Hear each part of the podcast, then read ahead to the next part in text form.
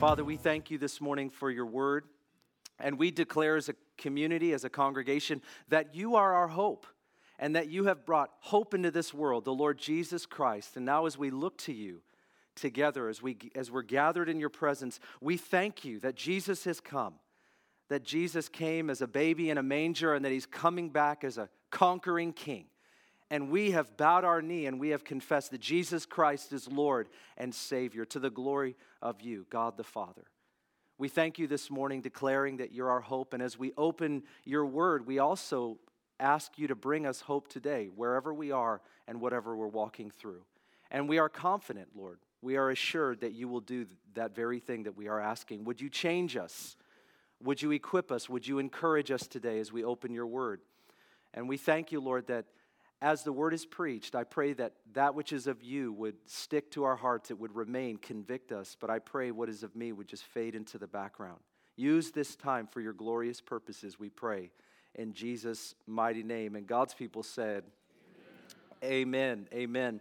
We are in a sermon series you may know if you've been, been around for the last several weeks called the sermon series is called Questions That Matter. And I, I have just a few more messages that I want to share with you. And just so you know where the teaching is going to be going, I plan on stepping, after Christmas, I plan on stepping into a series called Hearing the Voice of God or Hearing God's Voice or something like that. It's not really important. We're just going to talk about hearing the voice of God. And I want to bring some clarity to that. It's something that the Lord has been teaching me for some time. I'm not a guru on that. I don't know everything that there is. I've written a few books, and all that really means is uh, I still got a lot to learn. it's like sometimes you write a book and people think you know a lot about an issue, and you realize that no, I, I wrote a book because I studied this because I wanted to know for myself. And so I'm going to bring you the best of what I have on that. And then we're hopefully going to go through the book of Jonah.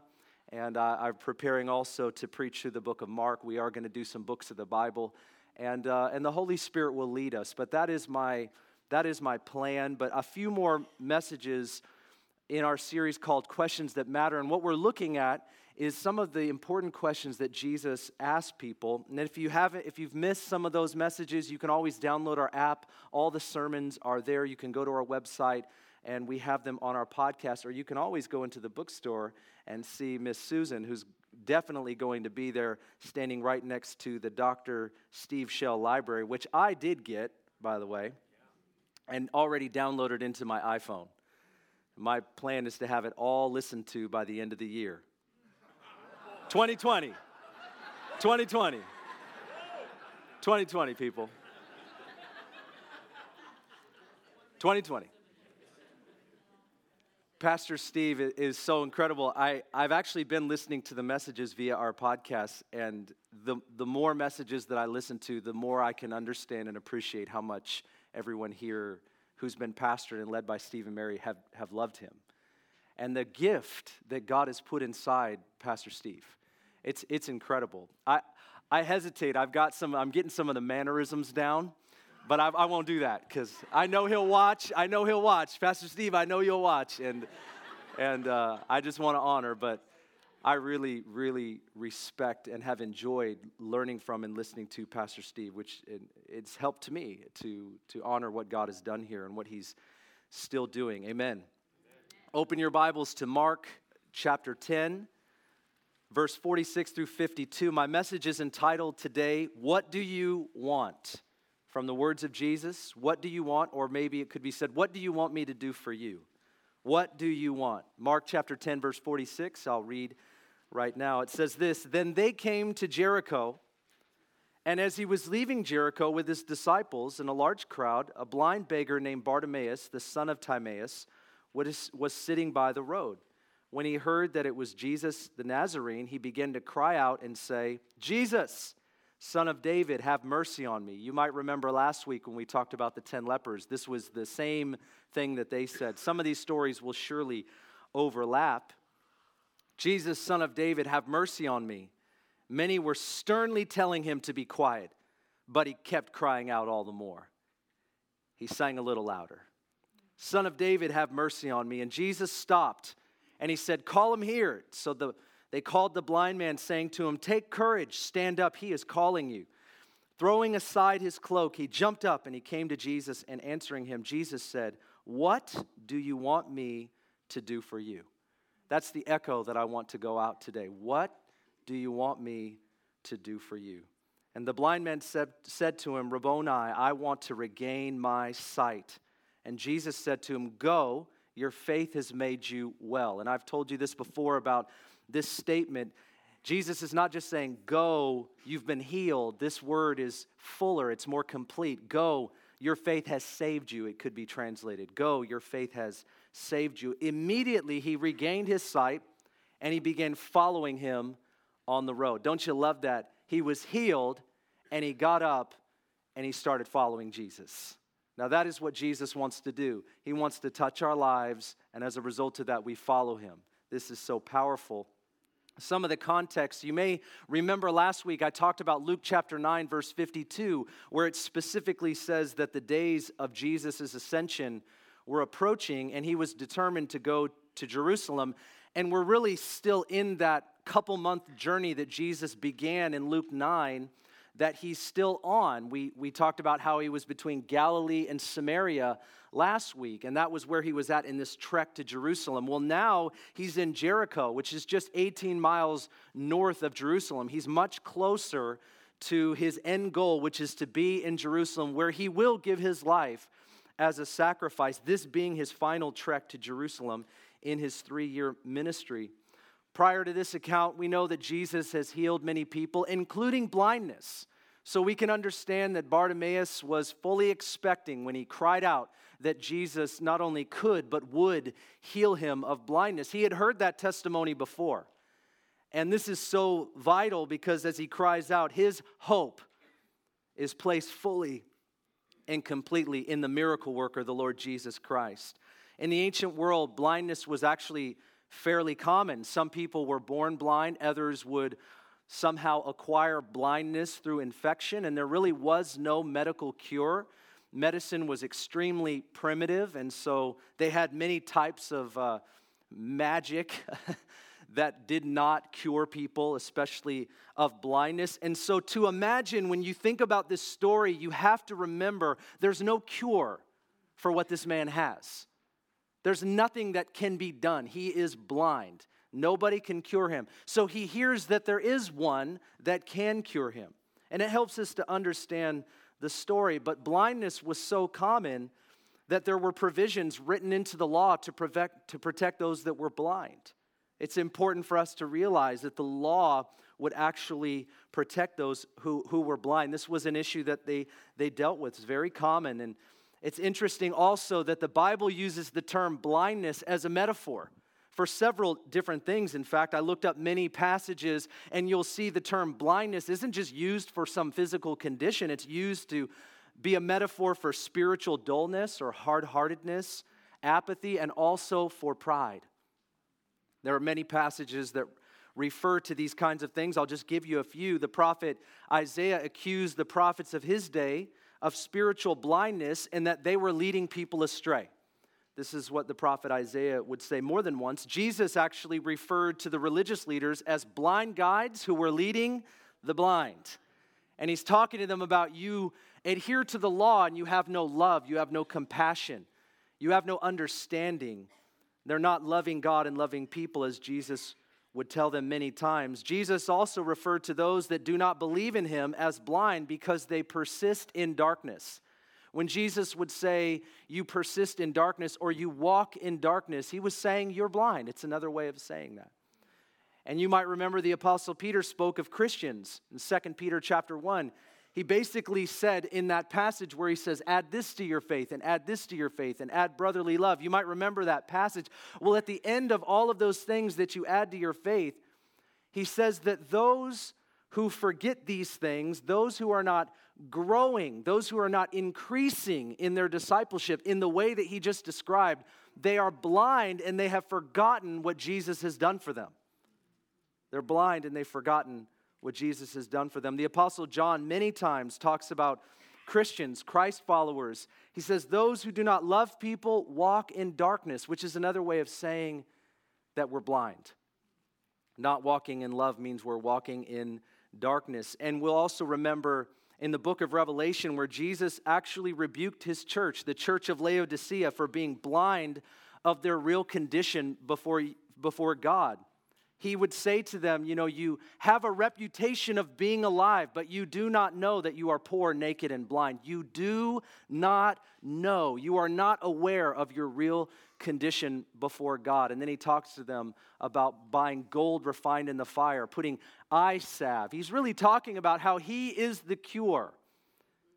He's the cure for all that they are facing, struggling with their spiritual blindness. Spiritual blindness can be a reality in our life. Now, I don't know that any among us are blind. If you are, you face that. If you're if you're listening today, you face this physical condition, but we can become spiritually blind, can't we? We see this in the scripture again and again, and it's used as a metaphor quite often, actually. And that's what I want to do. I want to use the story of blind Bartimaeus to help us understand where maybe we can be blind. And if Jesus were to stand before us and he were to say, What do you want me to do for you? What would be our answer? What would be the thing that was at the, at the tip of our tongue, the top of our mind, that we would, it would come right out of us when Jesus the Christ stands in front of us and says, What do you want me to do for you? What would come out of your mouth? What's your, what's your blindness? Let me share with you a few observational points. And yes, I'm going into four of them today. four of them. Don't jump out of your seat. I might mix it up once in a while. I'm just happy that I didn't light the wrong candle or somehow push the candle over. I'm still a little nervous that there's a fire on the stage. I've had a house fire before, it happens. It's like driving with someone that's been in a car accident, like me, and almost lost their life twice in a car. That has happened to me. So if I was in the passenger seat and you were driving said car, and, and, I, and I do this, it's not the Holy Ghost, you know? It's that I am nervous about your driving. Safety is a must. So it's just a reaction. Four points is what I was trying to say. And the first one is this we look at Bartimaeus as an example in this passage today. He was aware of his condition. He was aware of his condition. Obviously, he was aware of his blindness. He knew his limitations, a very real physical condition. Bartimaeus lived in his blind reality every day. He relied on others to provide for him. He relied on others to help him, to guide him where he needed to go. He was a man that knew he needed other people to help him in life. He was very, very aware of his condition. But let me ask us a question today Are we aware of our condition? Are we aware of the blindness that we have? Look at your spouse and say, no, don't say anything, actually. Look at them and say, not the time. And if you're not married, don't worry about it. If Jesus asked you, What do you want me to do for you? what would you ask him? Sometimes we find ourselves in groups of prayer. I think you know what I'm saying when We'll have groups of prayer. Maybe you're in a life group, or maybe it's a, Bible study that you were a part of. It could even be during our prayer weekend. I don't think we ask each other this question then, but you've been in a circle of prayer when people will ask you, What do you, what do you want prayer for? And so often we say, I, I, I, I don't know, just uh, Pentecostals will say, well, just pray as the Spirit leads, you know, just pray as the Spirit leads you. That's, that's, that's really what I say, you know. So sometimes it's a cop out. Now, there are times when you're in a prayer group and you can't get so vulnerable with the people that are in front of you. So that's very, very fair. But so often, maybe it is that we're not aware of what it is that we need Jesus to do in our life. And so our answer is, I don't know. I've told you this before, but one of the pastors early on, when I was a youth pastor, he was, he was our senior leader, and he would say to me, Ben, what, what is God saying to you right now? And if I ever said, I don't know, he would always say, Well, that's a bad answer. And thank you, Pastor. what he was trying to say was, you can hear the voice of God, and He is always speaking to you, and He is always at work in your life. What is God doing in you right now? What is God speaking to your life right now? What is the Word of God speaking to your heart right now? And he wanted a good answer. He wanted his youth pastor to tell him that I was spending time with God, and I was aware of what Jesus was doing in my own life so that I could be a competent and capable minister to the people that God had given me influence with. He wanted me to know what was going on in my own heart. We can't, we can't afford to remain in our blindness right now. We cannot afford. Nobody wants to go five, six, seven, eight years and, and not change and grow and develop into the disciple and the Christ follower that He's called us to be. What do you want Jesus to do? Are you aware of it this morning? Psalm 139, verse 23. This is a prayer that I pray. This is a prayer that I prayed this morning. And this is a prayer that I'm offering to you straight out of the scriptures in the Amplified Bible. This is what the psalmist says. He says, Search me thoroughly. Don't you love that? Amplified. Search me thoroughly in a detailed way. He's talking to God. Oh God, know my heart. Try me and know my thoughts. And see if there is any wicked or hurtful way in me and lead me in the way everlasting. God, would you search me and see if there is anything in me that grieves your Holy Spirit, if there is anything in me that misrepresents you? Is there anything? Just a little bit, something. It could be anything.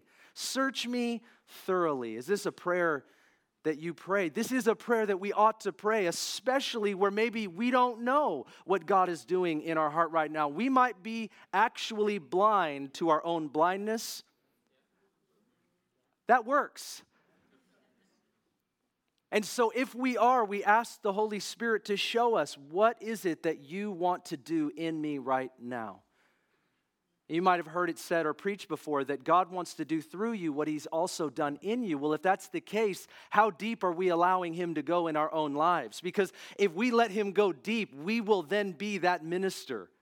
We will be the tool that is useful in the hands of the Master for every good work. I, I want to be a person that God can use, but I know the restrictions that I place on His work and ministry through my life really is the restrictions that I place on what He can do in my life. How deep can God go in our, in our hearts? Are we aware of what it is that God is doing in us right now? Are we aware of our, our blindness? See, what we know from Bartimaeus is he was very aware.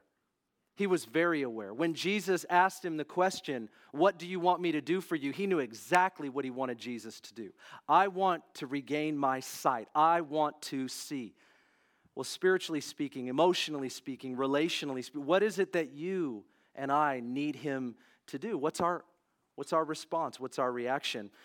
Sometimes, I mean, I've, you know this if you've been around here for the last several months. As Bridget and I and our family, we, we moved here, we were up in Mill Creek, and all of the transition happened. You know, you, you get real comfortable when you're at a place for many years. Okay? We're all in transition right now as a church for sure. And, and the experts say that's going to be about two to three years. Let me encourage you.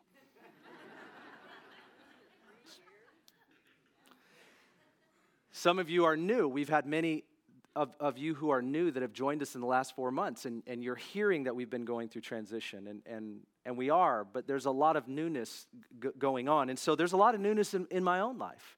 And what I've recognized is that I may not always be the spiritual man that I thought I might have been. And moving has a way of bringing out of you who you really are. have you ever moved?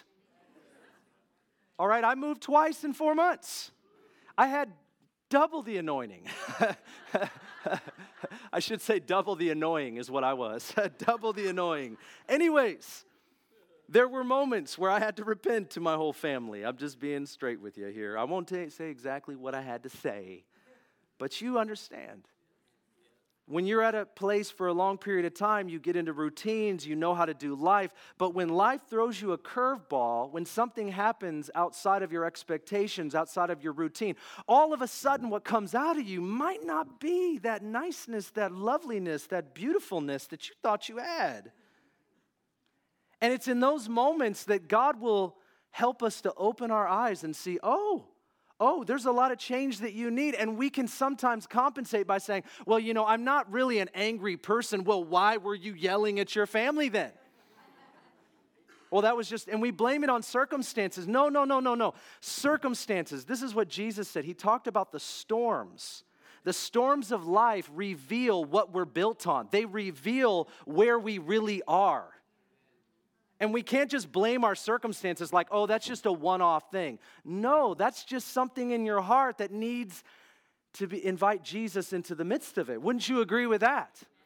But see, if we just blame it and we and we're staying in our blindness. We are staying in our blindness when we manifest behavior that is opposite of Jesus Christ and we act like it's just a circumstance. No, no, no. Jesus wants us to give him those places and spaces in our life. He wants us to become aware of our need for him. And when we do that, he will change us.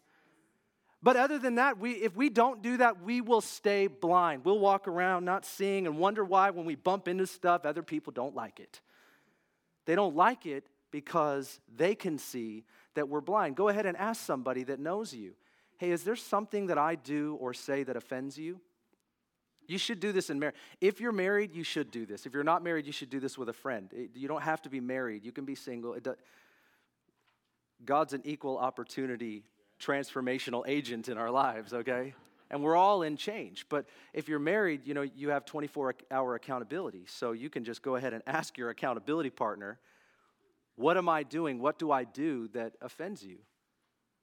Ask someone this question. Do you regular I call it regular maintenance.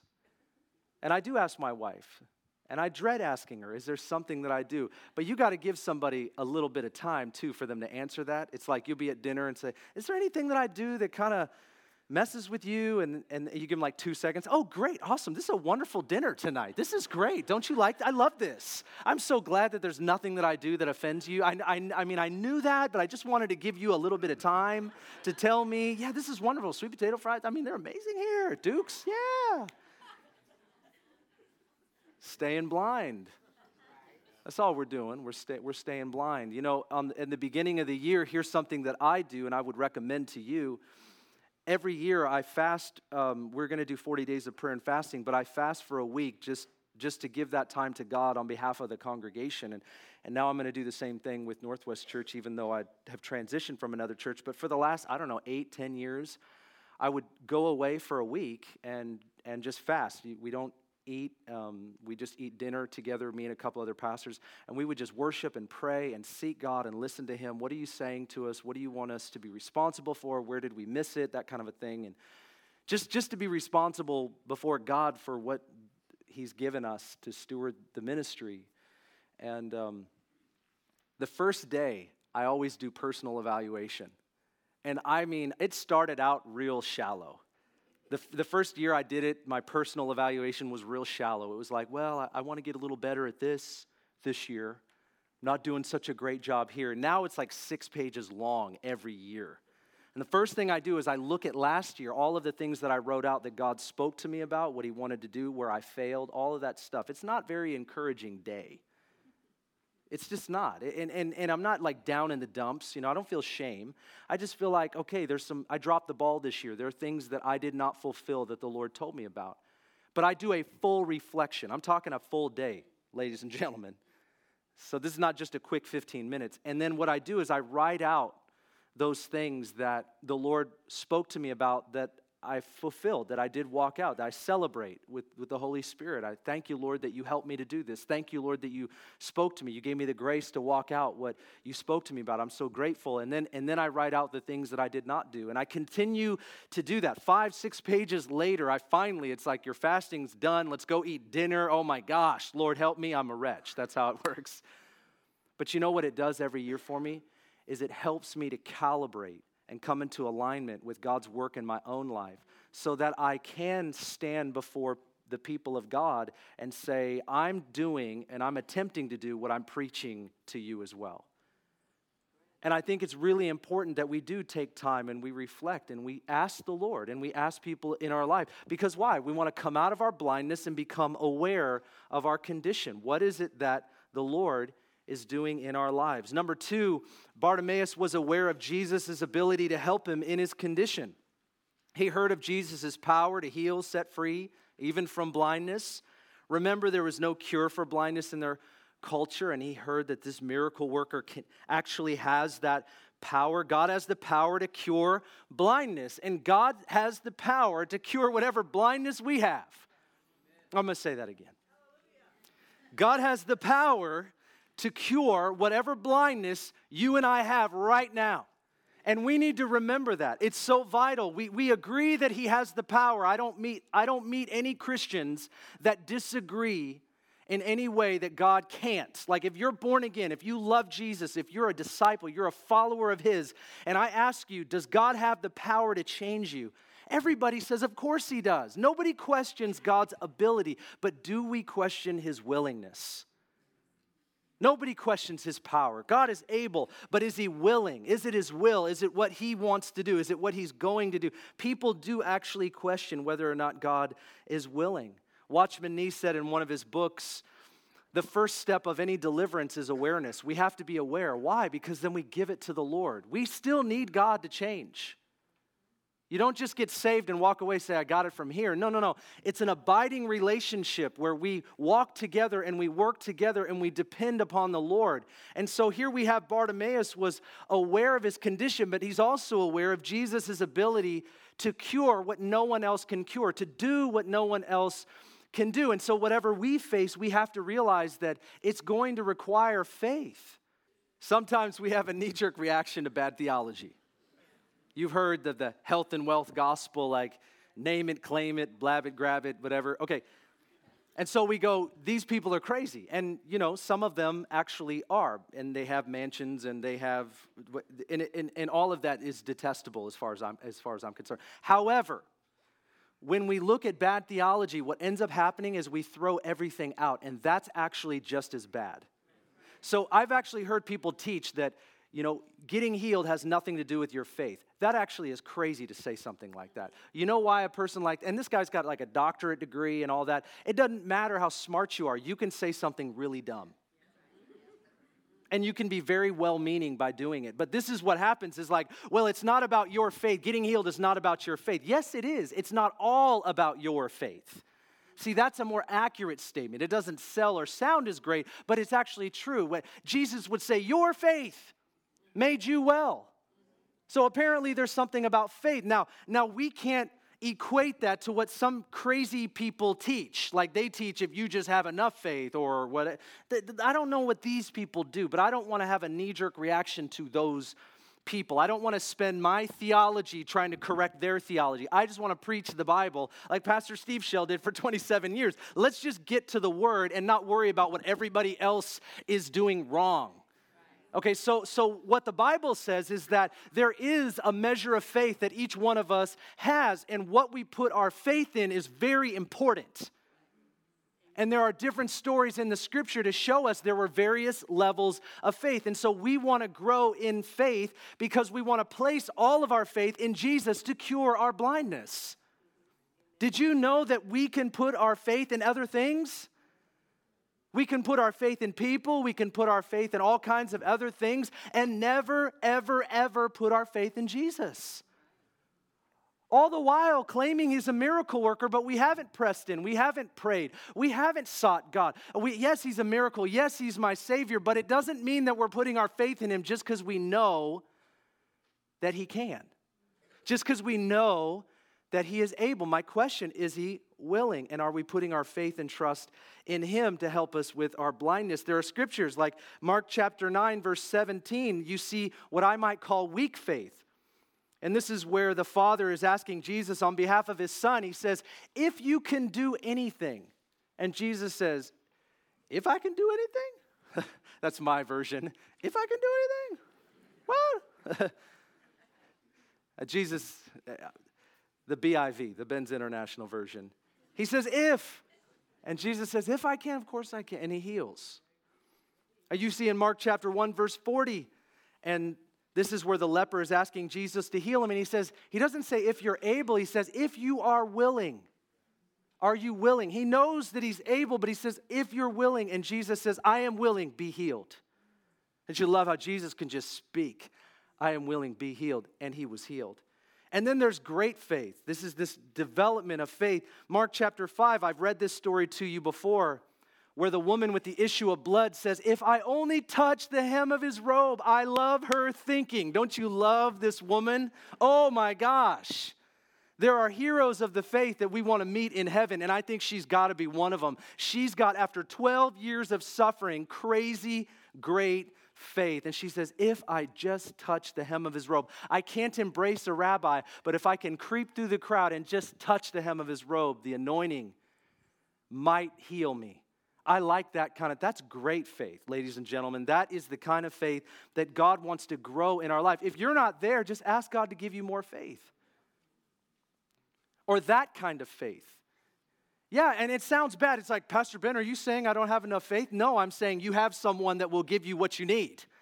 Don't, don't misunderstand what I'm saying based on bad theology. We see different people approach Jesus with different levels of faith. Maybe we're not in the place where it is that we have a blindness. Maybe you've asked God again and again and again to heal your blindness, to do something in your heart, to transform your life, and it wore you down to the point where you don't think he's going to do that anymore and you stop asking. That happens to us. And what it does is it decreases our, our faith in him and his ability to help us. See, see blind Bartimaeus, it, it, it was all on Jesus. He pushed all the chips into the center.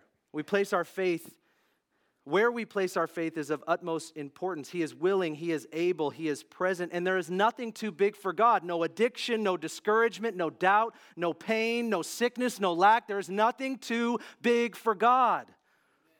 Whatever our blindness is this morning, God is the cure. Jesus is the cure for whatever it is that we face. He doesn't just have an answer, He is the answer. He is always the answer. And we remind each other today that this is actually the truth. The world is seeking every method, every form. We were once. And if you don't know Jesus, maybe you're here and you're seeking is, is this really true? Does this really happen? Yes, God still is the cure. I'm, you're going to hear me for years talk like this.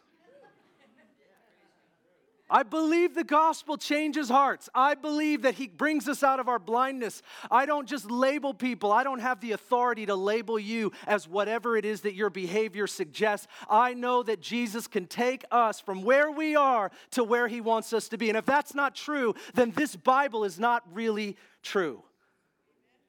We have to be people of the Word that cling to the Word, even when it hasn't happened the way that it says. We have to war with the word until the word becomes our reality. We do not allow some lesser reality to somehow suggest or say or label us or, or put us into our the behavior that we are. No, no, no. We have a new identity. All things are new. The Bible continues to prophesy over our development in Christ. That's what discipleship is all about. We need the Word of God, we need the Spirit of God, and we need the people of God as we grow in Christ. Bartimaeus was aware of Jesus' ability to help him, and he put all of his faith in Jesus. Put all of our faith in Jesus is what we need to do. All of it.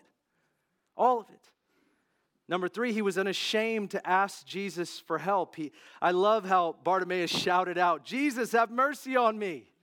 You know, in the original language, the word shout means shout. It means yell. It, it, it means yell. It mean, it, it's, the, it's the annoying person. And sometimes in church we're like, oh my gosh, what is. Are they singing like that? Well, maybe they don't have a good voice, but they're just singing a little louder. Come on. Sing a little louder. In the presence of my enemy. Come on now. The crowd, maybe even the disciples, rebuked him, told him to be quiet, but what did he do? He yelled a little louder. He yelled a little louder. He's like, I'm not staying where I've been. I've got somewhere else to go, and a miracle worker just walked by my way. I've been sitting on the side of the road for far too long, and you're telling me that the cure just walked by? I'm going to scream a little louder. What if the testimony of Northwest Church is that you and I maybe aren't the best people in the world, the best looking, the most disciplined, or whatever, but we are a people that learn how to yell a little louder. Maybe that's the testimony of this church is that we are a people that know what we're not, but we do know that we yell a little louder because we need Him a lot more than we did yesterday. It's not just an I'm saved mentality, like I've got every, I've got, I'm great, I'm fine. No, we yell a little. In our blindness, we learn how to cry out to God. What if that's our testimony? Hey, join our family. Join our church. We, we're learning how to yell a little louder because our need is that much greater. What if that's us? What if that's you? You don't have to have it all figured out, look all pretty and handsome on the outside, but you got to know how to yell a little louder. That's the testimony of the Lord. And I'm not talking about decibel levels, although I might be. when you start asking God to help you, there'll be distractions, voices telling you to stop. There'll be voices telling you to calm down. Calm down. Your sin's not that bad. Your blindness isn't that bad. And that's what we do. I got a little bit of criticalness, a little bit of judgmentalism, a little bit of this, a little bit. It's not that bad. There's worse people in the world, right? No. God wants to work with us. I've told you before, my one of my definitions of self-righteousness is where we're concerned or overly concerned more about other people's repentance more than our own. Or what other people are doing or not doing. Just let's just stop that. Just stop it. Do you, do you know what I'm saying? Like, we just get so concerned about, you know, you shouldn't have done that like that. I mean, nobody cares. We should, God, help me. Find if there's any wicked way in me. It's the humble. Jesus responds to the humble. He, he, he moves, he gives grace to the humble. I, I, we want to be like this. There are those voices that'll try to calm us down, and, and, and some voices will try to get us to look at others instead of, instead of our own blindness. But i tell you what, when we come out of our blindness, the Bible says we can see clearly and then help other people. We can see clearly and then help other people. We will all eventually bow to the voices that we allow. So for you right there. We're going to write a little book. We're going to write a little book. There we go. I want it like an app, you know? You just, it's like got my face on it. You're welcome. You're welcome for this. It's got my face, so you just press it and like some little thing will come out. We will all eventually bow to the voices. We, that'd be great. I know it's, it's wishful thinking. I know. Sometimes the voice that calls you to quiet down is your own voice, though I think it's time that we learn to doubt our doubts and reject our rejection and just move on with the Lord. Lord, where am I blind? Where, where, where am I blind, Lord? I, and be unashamed. I, here's my sense. I actually sense this. Here's a prophecy. This is a prophetic word. I prayed over this. I sense the Lord's going to break a stronghold over, over an issue where you haven't had any freedom and you've just had to live with it. I sense this weekend that the Lord can break a stronghold over your life concerning an issue that you haven't had freedom with. But here's the prophetic provocation you and I have to take a step. God will break the issue, God will break the power of the stronghold, but He requires us to take a step. T- today, that might be you come up after the service to receive prayer. It might be that thing that's been nagging you to, to open up with someone so that light is shed on that issue. We can have struggles, but we cannot have secrets. Secrets will erode the very truth of God that we believe so strongly. It will erode God's transformational power, the truth of His transformational power in our life. We can't have secrets. I mean, I will tell you just what I hear as a pastor. I, have been doing this probably a lot longer than I should have at my age. But for 18 years, I have been a pastor, and I've only been a Christian for 20, so that's wild. But I have heard confession after confession after confession. And here's what you need to know there's no shame. The struggle is real. We are all walking out life with God. There's sin in this room. I want to just give you a secret. There's a lot of sin in this room. There's a lot of sin in this room. But what is not okay is if we choose to remain blind because what that will do, this isn't a guilt trip, this is a reality. What that will do is it will harm everyone around us, and it will start with us. It will harm everyone around us because we will not be the people that God has called us to be to the people around us. That is exactly what will happen. Wherever we're choosing to remain blind, I'm talking about lust, I'm talking about anger, I'm talking about pride, I'm talking about jealousy, I'm talking about materialism, I'm talking about being a disciple of secularism where we'll just listen. No, oh, I was going to say something. I was going to get really in trouble for that. There should be no greater voice in our life except for the voice of the Lord Jesus Christ. And that's above our politics, ladies and gentlemen. No, I'm serious. There should be no greater voice in our life than the voice of the Lord Jesus Christ. And I have traveled from church to church, from place to place, and I'm telling you, even people that shake their head at that sometimes allow a political voice to have a lot more say than the voice of the Lord. It's truth. And we're about to go into a season, and you're saying, why is he being so political? Because I'm noticing that it is one of the most powerful voices in our world right now. And it is about to get stronger. And what I want to do is calibrate our church, or should I say, continue to make sure that our church is aligned to the voice of the Lord Jesus. I mean, I, I just think it's so important where, you know, every time I say something like this, people think I'm conservative or liberal. It's amazing. You're not going to figure me out because I have nuance. You have to if you're going to follow the scripture. You're going to live in tension. You can't tote party line, ladies and gentlemen. God's going to bring some breakthrough in our lives. When God breaks the shame, we will never be. There's going to come a point where I'm just going to wrap the whole sermon. My oldest son, my oldest son is a rapper, so we're going to throw a beat behind us. I know some of you get a little offended by that. It's okay. It's okay. You're going to acclimate. You got years of me. You do. You know, you could leave. I don't want you to anybody to leave the church, but I'll tell you, there's the it's better the unfamiliar that you know than the unfamiliar you don't know. I'll tell you something right there. Okay, that's just that's a prophecy for somebody. Number 4, and finally, he abandoned himself to Jesus' response. Jesus heard the shout of Bartimaeus, and he told his disciples to bring him forward. And here's what the Bible says. This is so beautiful. The Bible says that Bartimaeus threw his cloak aside. Did you see that? He threw his cloak aside and then he ran and fell before the feet of Jesus. I, I want to remind you of what this actually means. A blind person throwing their cloak aside. Their cloak is their covering in the weather. Their cloak is their pillow for when they sleep because they might not get out of the doorway that they're in right now. They need a guide to get where they're going. Their cloak is something precious. Their cloak is not something that a blind person would just simply throw to the side.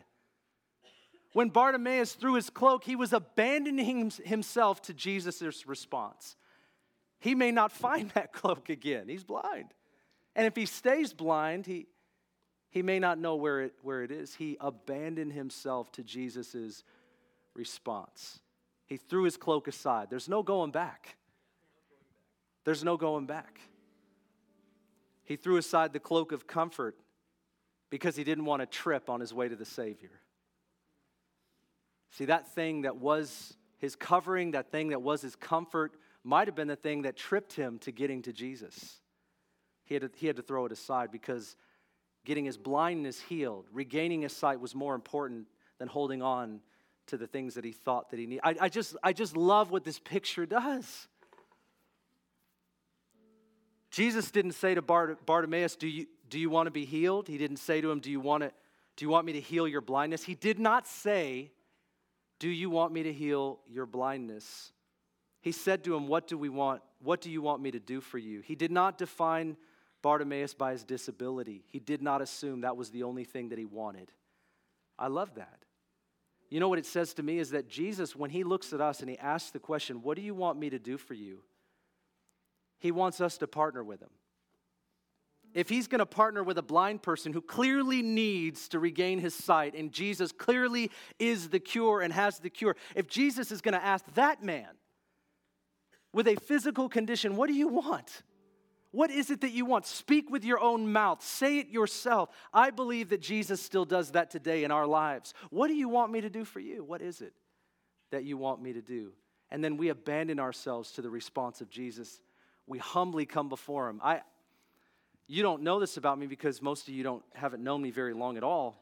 but there was a time where I was about 60 pounds heavier than I am now. Now I could stand to lose a few, all right?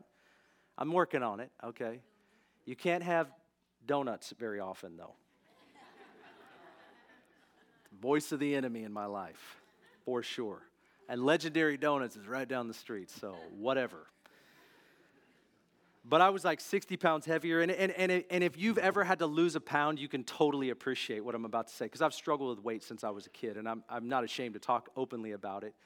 And, uh, but I just, I had gained all this weight. I was in real estate. I was working 60, 80 hours a week, like some of us do.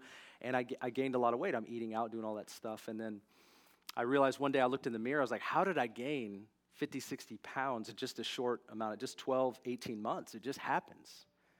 And so all of the clothes, I had to buy new clothes a couple different times. And so I just decided, like, I'm going to.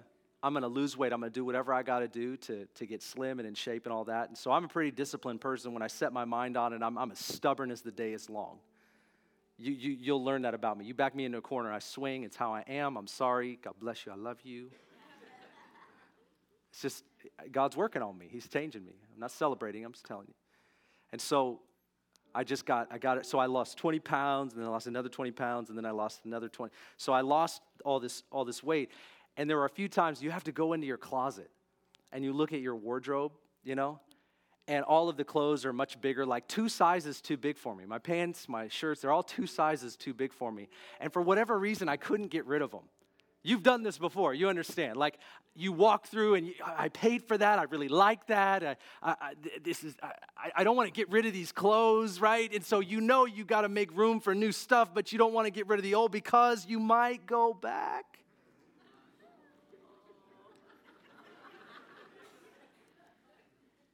And I didn't get rid of the clothes. And then I remember one day I decided I don't want a self fulfilling prophecy hanging up in my closet. So I just, just as stubborn as I am, I went into my closet and I grabbed all those clothes and I got rid of all of them. I didn't burn them. I gave them to, you know, helping hands and the goodwill. I was, you know. But I, you realize there comes a moment where you have to decide you're not going back. I had to decide, physically speaking, I'm not going back. I had to make a decision that that required something physical. I'm taking all this stuff and I'm getting rid of it because I'm not going back. That's what following Jesus is all about. We're not going back. But we need to know we got to keep coming out of our blindness. I even went to the jeweler and um, because my ring wouldn't fit anymore. It just would slide off, fall off, or whatever all the time. And so I couldn't wear a re- wedding ring, so I took it to the jeweler and, and I said, Hey, can you resize this for me? And you know what he said to me? He said, uh, You may not want to change the size on this, sir, because uh, you might gain it back. I said, Well, I'm not going back. I'm definitely not going back here, sir. Get me a new jeweler. That's actually a fact. I didn't. Didn't go back to him. Stubborn, I know, I, I know. I've just reminded myself I need to go to him. All right. I'm not going back. See, here, here's the thing Jesus looks at us and he says, What do you want me to do for you? What, what, do you, what do you want? What's your answer? What's the answer that you give to Jesus when he looks you in the face and says, What do you want me to do?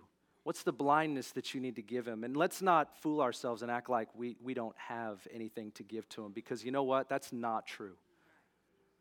It's not true. Let's not wake up two, three years and wonder if we've changed at all. Let's give him our blindness. What is your blindness? We come, we give it to Jesus. What do you want me to do? What is your response? Well, here's our first response I know that I'm not turning back. Amen? Let's start there. And would you stand this morning in the presence of the Lord? What I want to do as we close is I want Jesus to bring us an awareness today of whatever it is that He is speaking to, working on, transforming in our lives. And let's also commit ourselves to working with Him and not against Him. Amen? Amen? Father, we thank you this morning and we pray in Jesus' name that you would help us to be a people that don't turn back ever.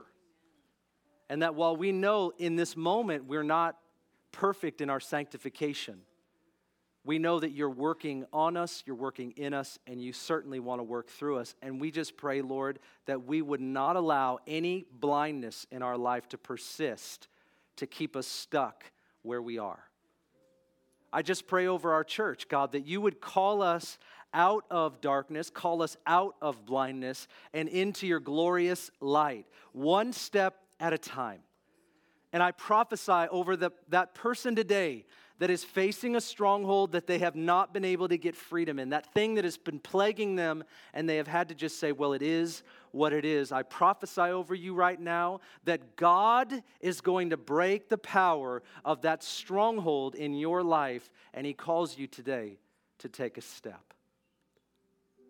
He calls you today to take a step. Father, we thank you for your work in our lives. And we come to you humbly asking for you to do more above and beyond what we could ask or think. It might be uncomfortable, it might be difficult, but we don't want to stay where we are. We thank you for Bartimaeus' example. I want to regain my sight. We say to you today, we want to see in Jesus' name. And God's people would say, Amen. Amen. Let me send you out. Don't leave. As you go, be strengthened by God's word, be filled with God's spirit, be mindful of God's voice, be focused on His mission as we bring Jesus to people and people to Jesus. God bless you this morning. We have prayer teams available. If you need prayer, come and partner with us in prayer this morning.